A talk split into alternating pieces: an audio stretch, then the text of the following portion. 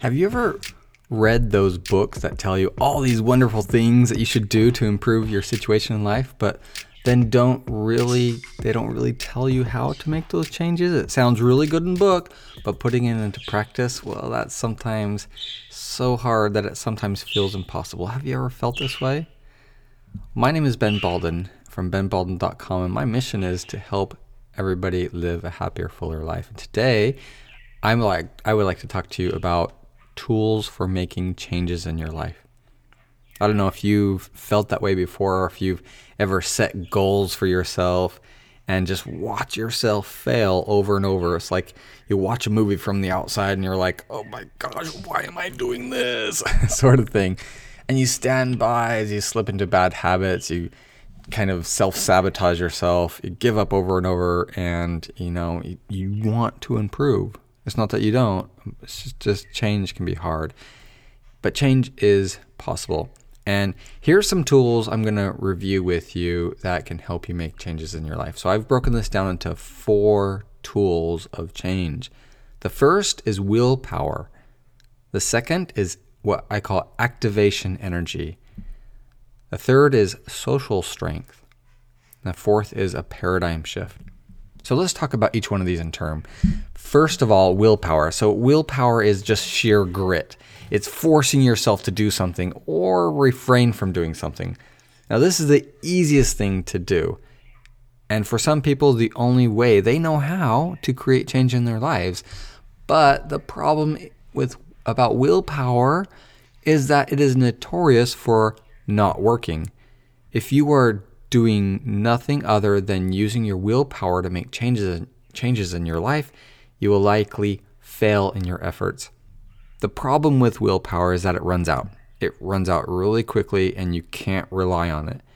When you get to the end of the day, when you're tired and hungry and you just give up, it's like the willpower battery, you know, needs charging. It's just gone flat. And that you were we're relying on that willpower battery to charge your energy for change. And when that power supply runs out, then you don't have anything motivating you to go forward unless you have adopted one of these other methods. Now, the problem happens when you know the willpower battery goes dead. You've run out of energy, and then you fall back into your old habits. Um, on your road to progress is kind of gone. The second one here activation energy. So this kind of shifts, does a time shift with willpower. It's like, you know, you're you want to go to the gym in the morning, and so you set out all your clothes to go to the gym. You you get everything ready so that when it comes time that time of day to make that decision, everything's ready. This is like someone who's gone on a diet and you know sworn off cookies and ice cream and everything when the willpower is there, they get rid of all those things. They throw it out, they don't buy it at the store.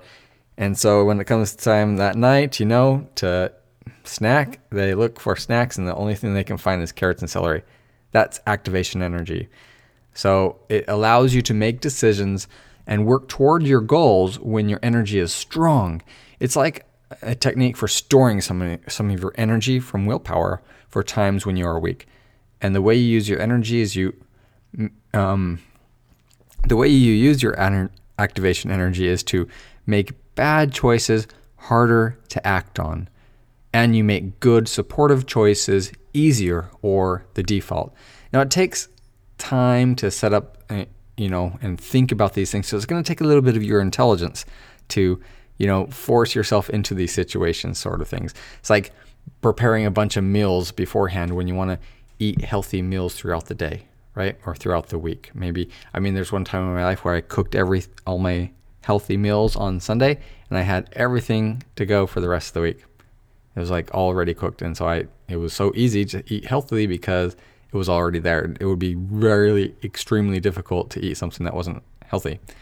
So you basically put up barriers to behavior that don't support your goals and make it easier super easy to behave in a way that helps you reach your goals. So it's a great technique that's available to you.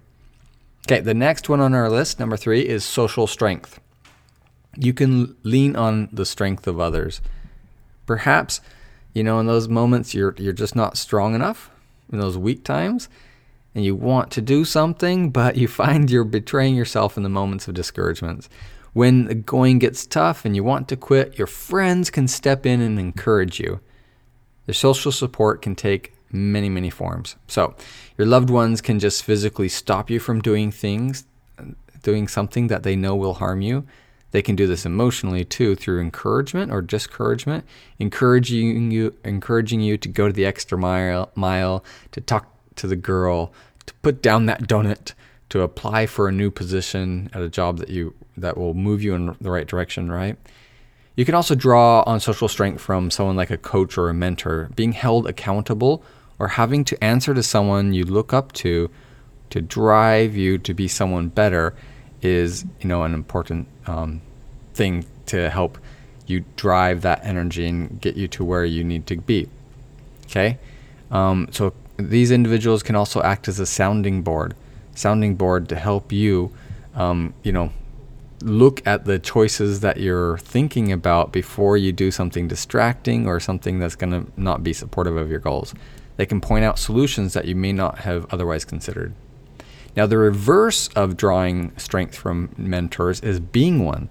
As humans, we all do so much more for others than we would do for ourselves. Serving others or acting in a position of responsibility can make you do things you may never have had the strength to do otherwise. It's like a new parent finally maturing and making good choices for the sake of their children. you know, you've seen it probably over and over where people in positions of responsibility all of a sudden become a new person. Okay, this is a social, uh, and I, a, an example of this reverse social strength. Okay, and friends can jump in to intervene intervention happens when friends are seeing you go down the wrong path and jump in as an individual or as a group. They can provide what we call positive peer pressure or mob mentality, if you will, to get you to behave in positive and supportive ways. Okay? Now, all of those sort of things can fail, or, you know, when the friends disappear or they move, or, you know, you just run out of activation energy or distracted or anything all those can fail except for the last one here. The last idea we have on our list is a paradigm shift. Okay? Now, this is pro- perhaps the strongest way to create change in your life, good, long lasting change, is to create that change first in your mind. This can sometimes be very easy and sometimes be very difficult. Sometimes you need to face an ugly monster of trauma from your past, and other times you just simply need to realize something here are some ways to change your inner par- paradigm. First, reasoning. Just thinking through it can help you change how you see your life. You can take your mind through uh, thought experiences, ex- thought experiments to help you reach new levels of reasoning. Second, affirmations. Words are powerful. Speaking and hearing words that are supportive, uh, that provide supportive energy and imagery do a lot to help you shift your beliefs. Third, visualizations. Being able to see the visions and be in the visions. Imagine in your mind how it makes you feel that you are experiencing that paradigm, that new vision of who you are, right? It's all about changing who we are. You feel the emotion and it becomes more and more real and you believe it. And then your paradigm becomes your your your new reality, right? And third, evidence. Now, the only difference between beliefs and knowledge is evidence.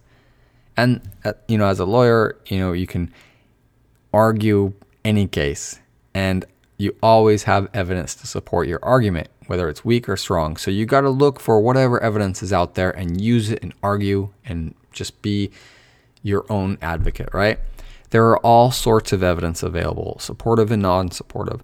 This could be evidence from your personal experience or the behavior you see others model. You got to look at those things that support you by focusing on that evidence. You can make your case um, to your mind more convincing um, and to, to support your new paradigm, right?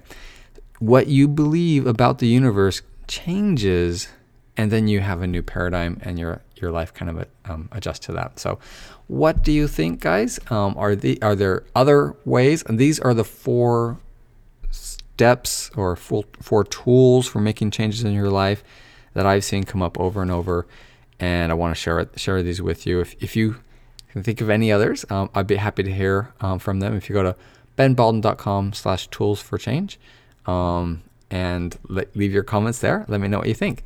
So thank you so much for listening. And uh, as always, remember, you can live a happier, fuller life. Thank you.